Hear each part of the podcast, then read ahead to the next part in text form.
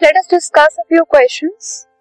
Question number one Why are some substances biodegradable and some non biodegradable?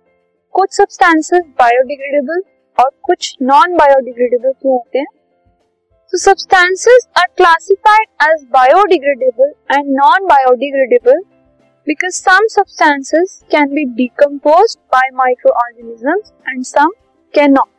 तो पूरे substances को biodegradable और non biodegradable में segregate इसलिए किया गया है क्योंकि कुछ सब्सटेंसेस ऐसे होते हैं जो over the period of time micro organisms के थ्रू डिकम्पोज हो जाते हैं और कुछ नहीं हो पाते। सो so, जो substances that can be broken down into simple soluble forms are called biodegradable substances जो डिकम्पोज हो जाते हैं सिंपल सब्सटेंसेस में वो बायोडिग्रेडेबल होते हैं।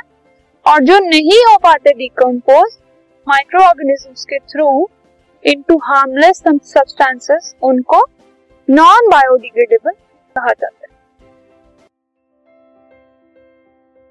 this podcast is brought you by hub hopper शिक्षा अभियान अगर आपको ये पॉडकास्ट पसंद आया तो प्लीज़ लाइक शेयर और सब्सक्राइब करें और वीडियो क्लासेस के लिए शिक्षा अभियान के यूट्यूब चैनल पर जाएँ।